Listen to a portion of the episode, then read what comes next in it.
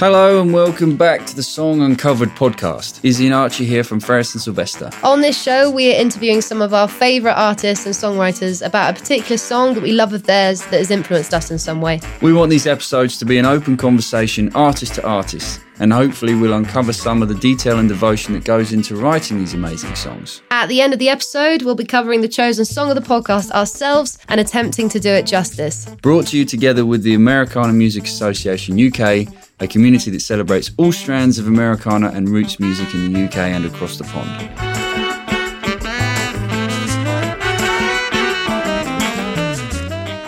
This is a very special episode for us. We've been huge fans of these guys for a while now, and their albums have been on constantly throughout lockdown. Nobody does modern soul quite like them, and we've been itching to speak to them about their process. Please welcome Sam from the Teskey Brothers and their epic song, Paint My Heart.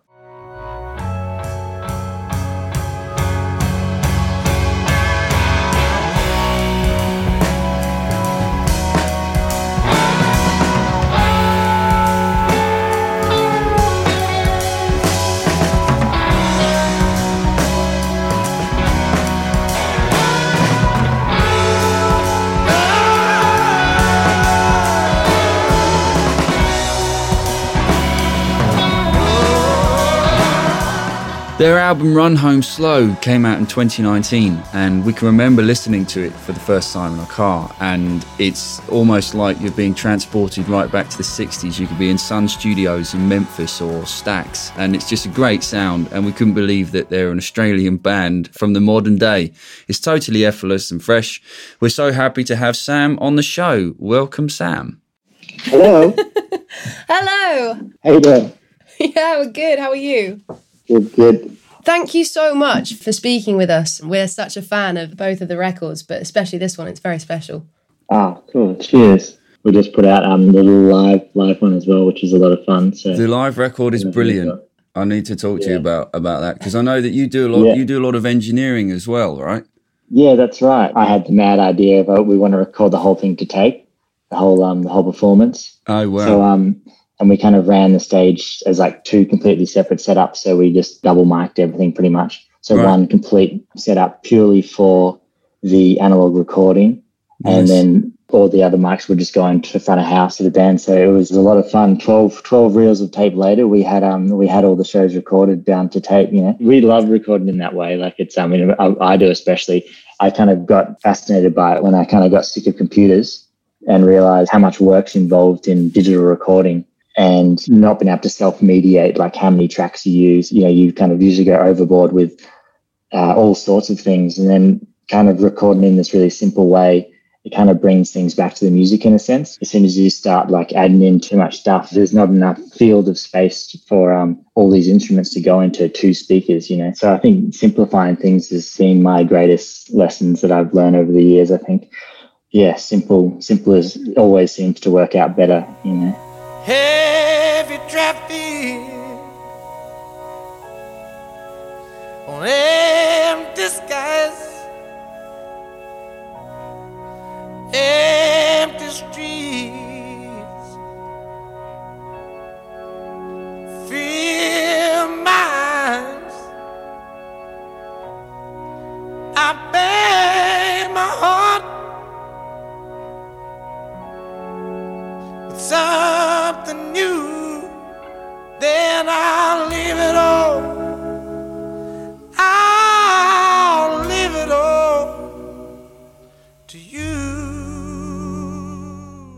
Some of the conversations that we've been having on the show, that we've been chatting to various different musicians, is about limitations and about how when you're recording digitally, you basically don't have any limitations because you can have as many tracks as you like, and as you say, you can go, "Oh, I don't know, let's let's record that. We might use it." And I totally agree. It's like a waste of time. Let's make the decision there and then. We're really into that as well. Yeah. We haven't tracked to tape before, but No, um, love to. totally Yeah. into the idea that get the sound right that you want to record. Well, yeah, that's it. And, and that's the, the process that I've found is so important. And, and, and also committing to things as you're recording as well. Like I, I always find like when you're, say, a drum kit, you know, when I'm recording a drum kit, it's one of those things where you, you, you put the mics in place, you get it sounding really good in the room, and then you know, everything's all like uh, multi-track. But if you can mix those drums down to two channels right there and then, you usually kind of get to stay in that zone of what it sounded like on the day. Whereas mm. I feel like you never get that back every time you try and remix things. And so I've kind of been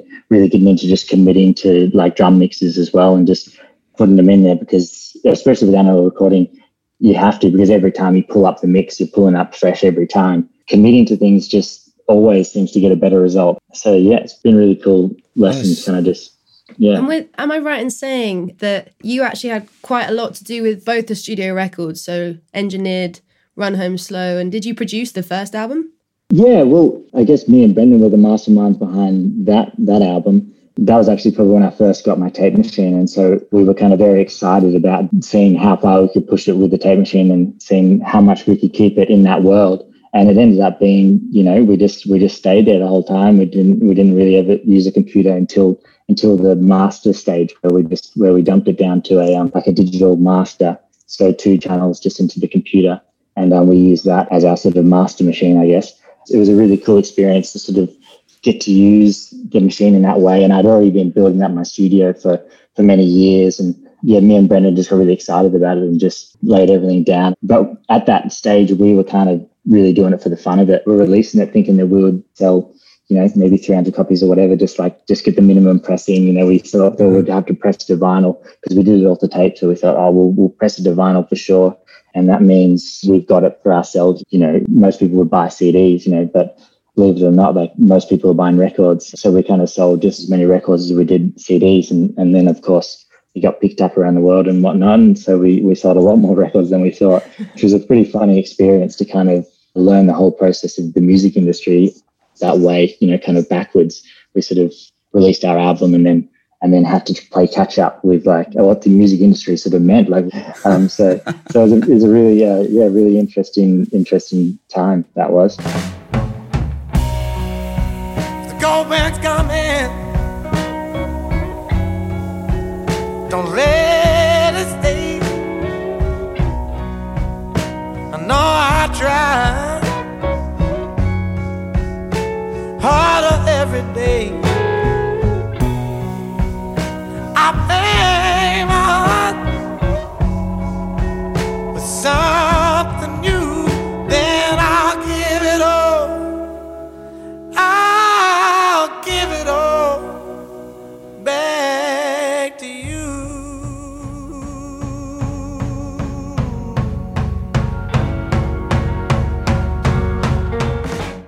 Sorry, these panels that you got the back here, is it, you got a little bit of the studio sort of thing happening? Oh yeah, yeah. this is our this is our little space. We're in the southwest of the UK, Wiltshire. We've been building this studio sort of through lockdown, and I had Izzy help me with the panels at the back. Yeah. yeah. So we've spent the whole time in lockdown in here writing and working and and what have you. We don't have a tape machine. What Oh, tape that's machine do you use?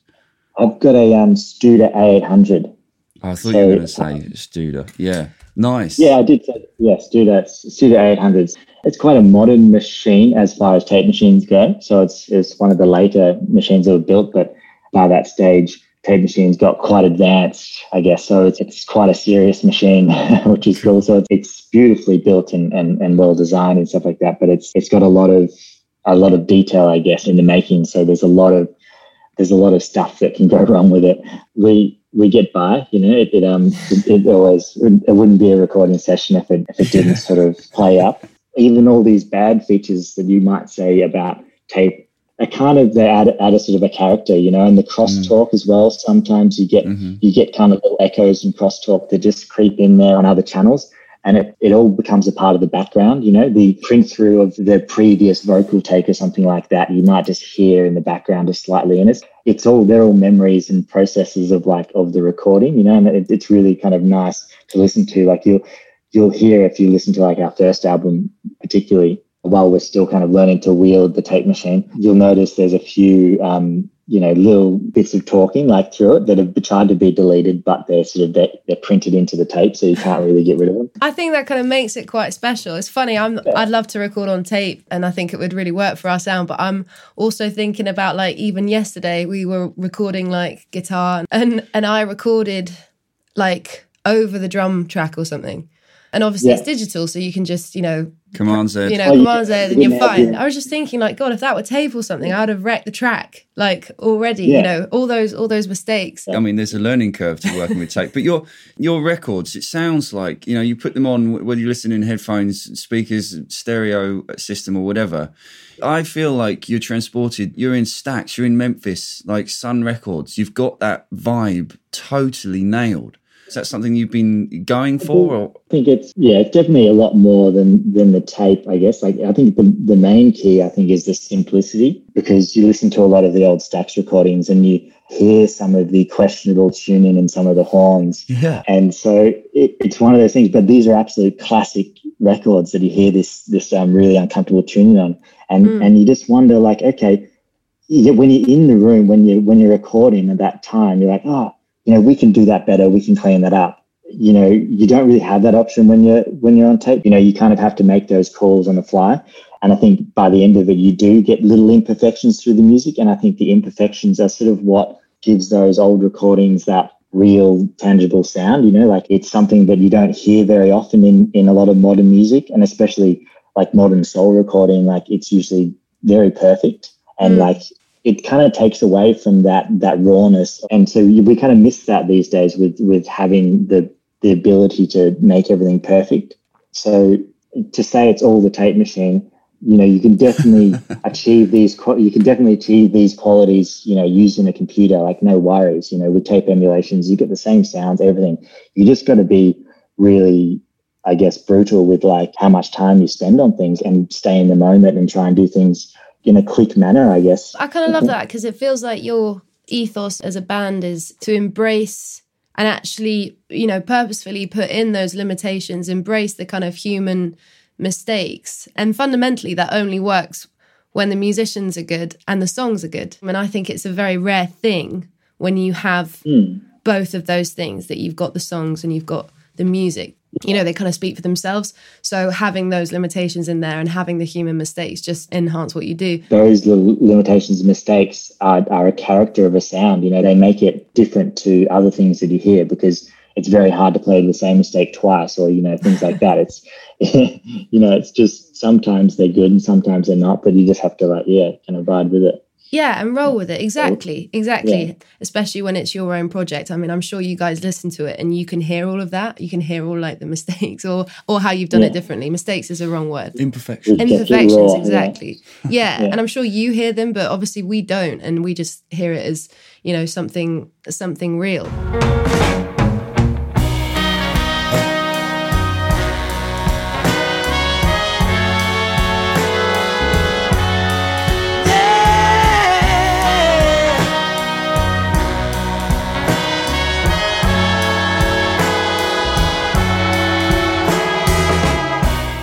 We wanted to ask about Paint My Heart from the hmm. second album. It's an incredible track, and we just wanted to dive into the detail of how did you guys, what was the sort of process behind writing that track?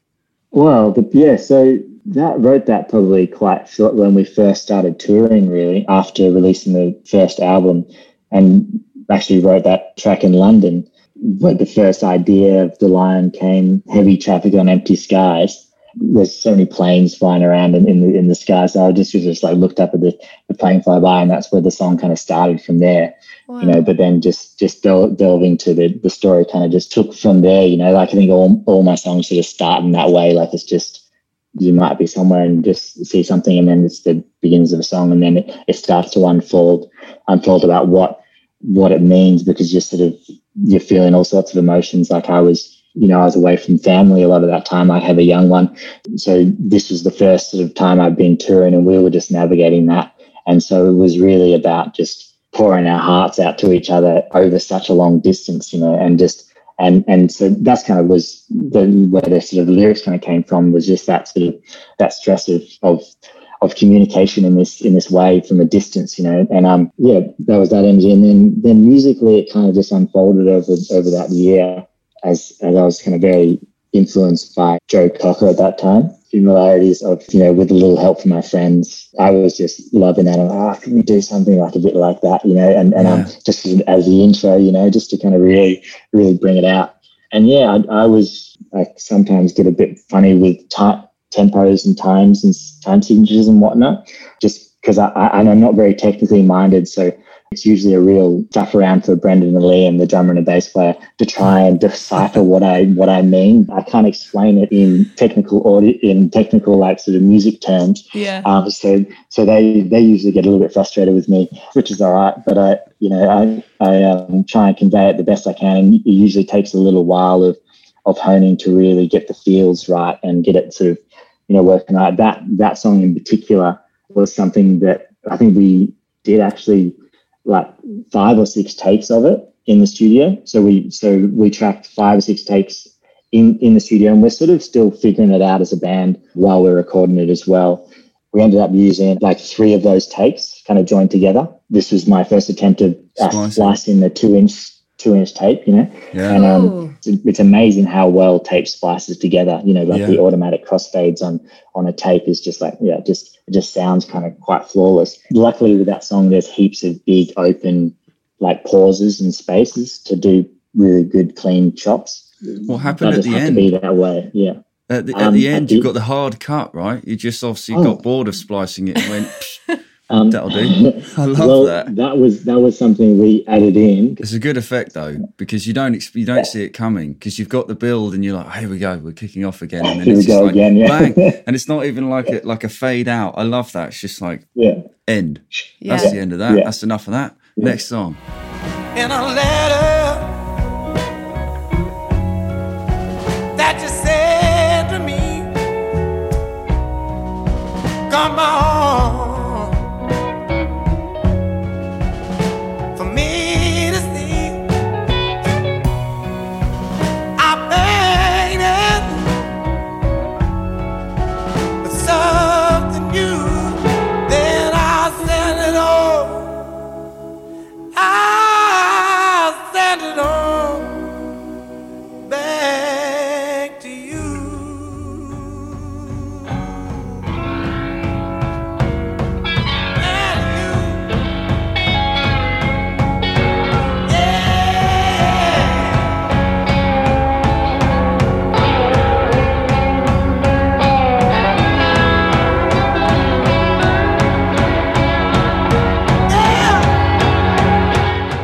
You got some really cool stuff like that scattered through the album. I mean, I love the first 10 seconds of the record of Run Home yeah, Slow. was that false deliberate? start, yeah. It was kind of cool to have that false start, and also because you know with our first album, you know it did what it did, and then there was there's always a lot of pressure for the second album, like you know, so it was kind of a, a cool thing just to be like right at the very start of the thing, just just do the false start, Throw kind of them like- off. yeah, and just throw them off and just sort of break that ice a little bit. It's like, hey, it doesn't need to be this perfect, polished, produced thing. That was actually a mistake at the beginning of the track.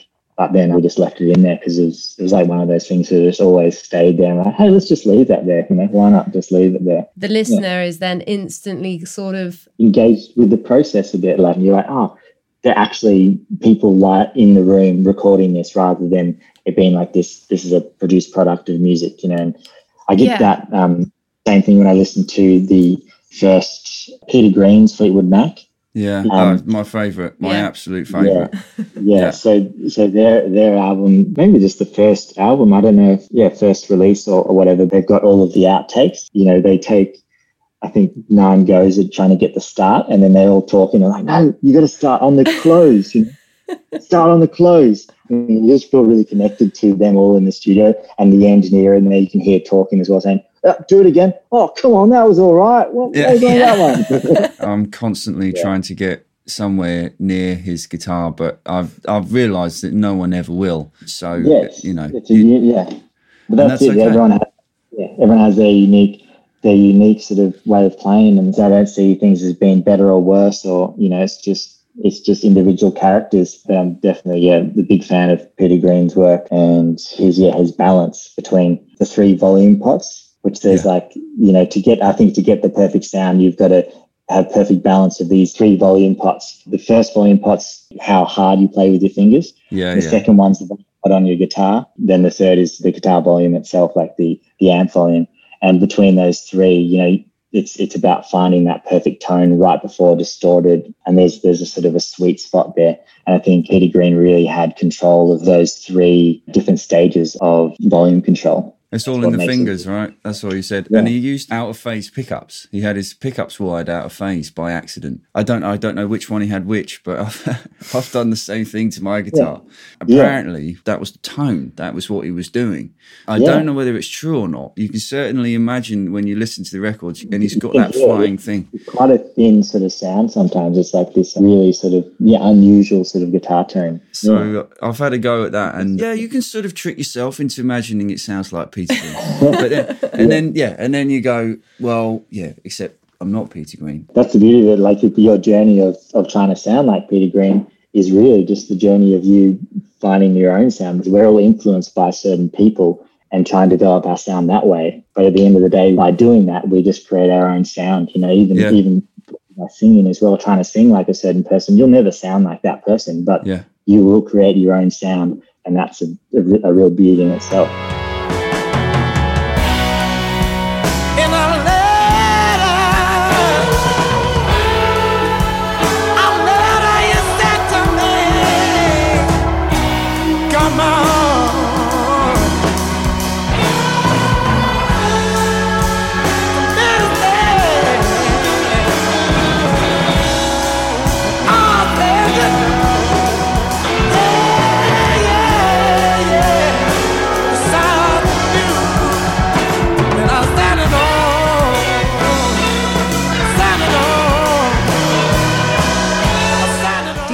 Josh co-write, or do you always just kind of Well, write songs and bring them in? everything sort of develops in different ways. We all sort of write songs. So me, Josh, Ronan, and Liam, we all kind of separately write our songs and we bring them to the table and then we sort of work on it from there. But then sometimes we get in a room together and we really just jam out ideas and they sort of happen quite naturally with all, all of us in the room. But there's, I, I feel like there's a lot of different processes for us. I get very caught up in my own creative space and write a lot of songs just on my own. I think that's that's somewhere where I sit really comfortably when I have a break or when when, when I'm not on tour. Or, I mean, even when I'm on tour, I push myself to write songs. I really like. I think some of the other guys, you know, really thrive on being all together in the room to really bring out their creative juices. So we all kind of write in different ways, and I know Josh is big on that as well. He doesn't write too much, you know, by himself, but you know, when we put a groove behind something, then he then he just starts singing all this and it's pretty like it's pretty magic what comes out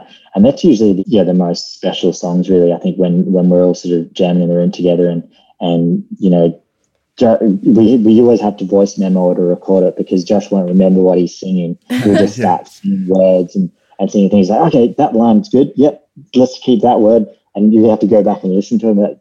Yeah, sing that line. And what if you sang that line after that? And then it kind of it kind of goes that way. But he just I don't know where they come from, but all these words and all these ideas and melodic ideas just kind of come out, and then it sort of it seems to be sort of our job to sort of try and mediate that and try and you know pick the best ones of those those takes and, and put them together as a as a full fully forming sort of song. It, it helps when you got a voice like Josh's as well. I can imagine. Yeah, definitely. I mean, the Yeah, boy, so the boy yeah. can sing, right? Yeah, that's right. In your writing, are you more lyrically or musically driven? Do you think? Well, I think a, a while ago I've always struggled with lyrics a lot more. Like, and and I've always um, melodies and ideas of songs have have always come really easily. Like first sort of lines of a song, but then I've always struggled to try and flesh that song idea out to its full full complete form. I think in that stress, maybe I realized that the songs actually don't need to be as lyrically heavy as I thought and the simplicity of the initial lyric was was sufficient and I sh- and I should have just stuck with that. So the simplicity has been a, like a struggle for me and I think I've just been you know learning um, over lockdown I've spent a lot of time writing and um, a lot of time yeah thinking about lyrics and words and and I think yeah I think it's it's it's become that's become a lot easier for me now to sort of to sort of flesh out a song. If the lyrics don't come immediately don't don't push them. Don't like you know pull your hair out trying to find what these lyrics have to be. So i've kind of been in this place where i voice record every idea that comes up and then i don't push it. I don't try and finish that song or anything. I've resulted in having probably like 150 song ideas that are unfinished. but but it's really easy to to you know listen back to that when I feel creative. I can just listen through the voice memos and something will sort of hit me and resonate with me with one of those voice memos. And then all of a sudden the song will just be complete just like that. I think I've learned to like dedicated time to songwriting rather than forcing yourself to try and do something when it's really not working. My creativity comes when I have a lot of headspace, when I'm not touring, I'm not doing like promo, I'm not doing anything. Like I've got the day off and I don't have anything I need to do. And then all of a sudden, like an idea will kind of pop up or, or a, the end of another song that I haven't finished yet will kind of come to me. So I'm starting to really realize the importance of free time for creative space.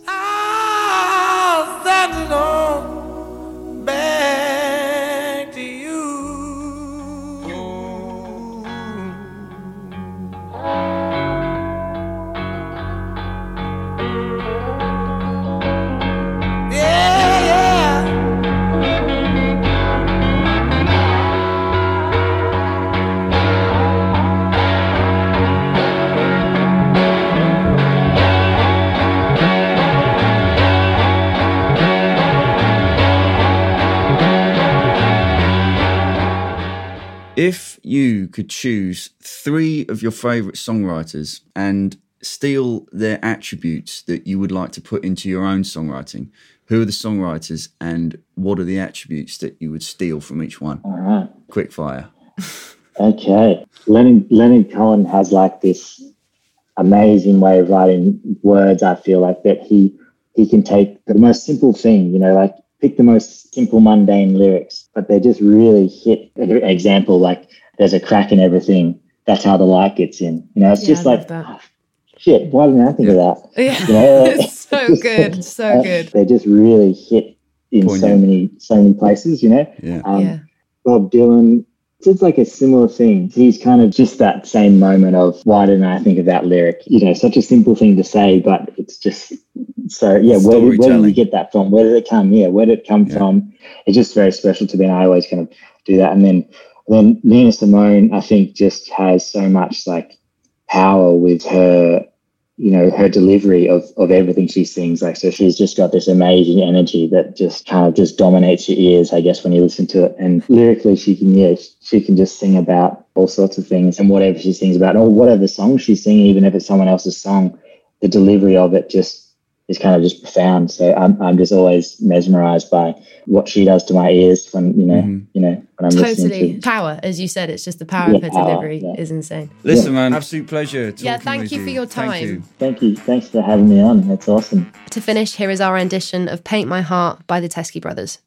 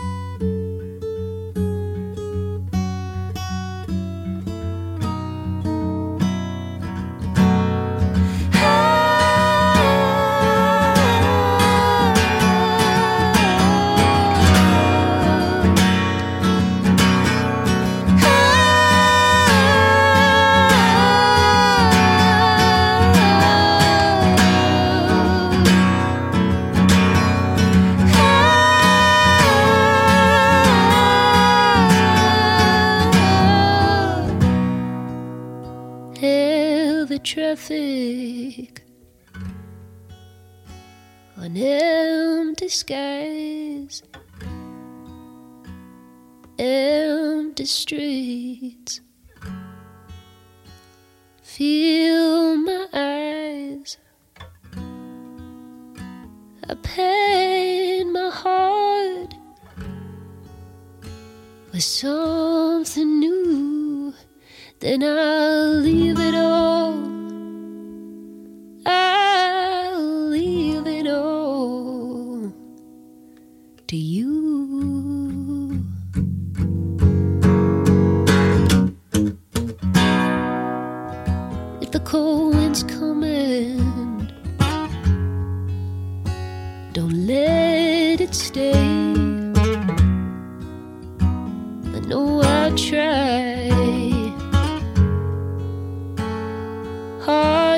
day.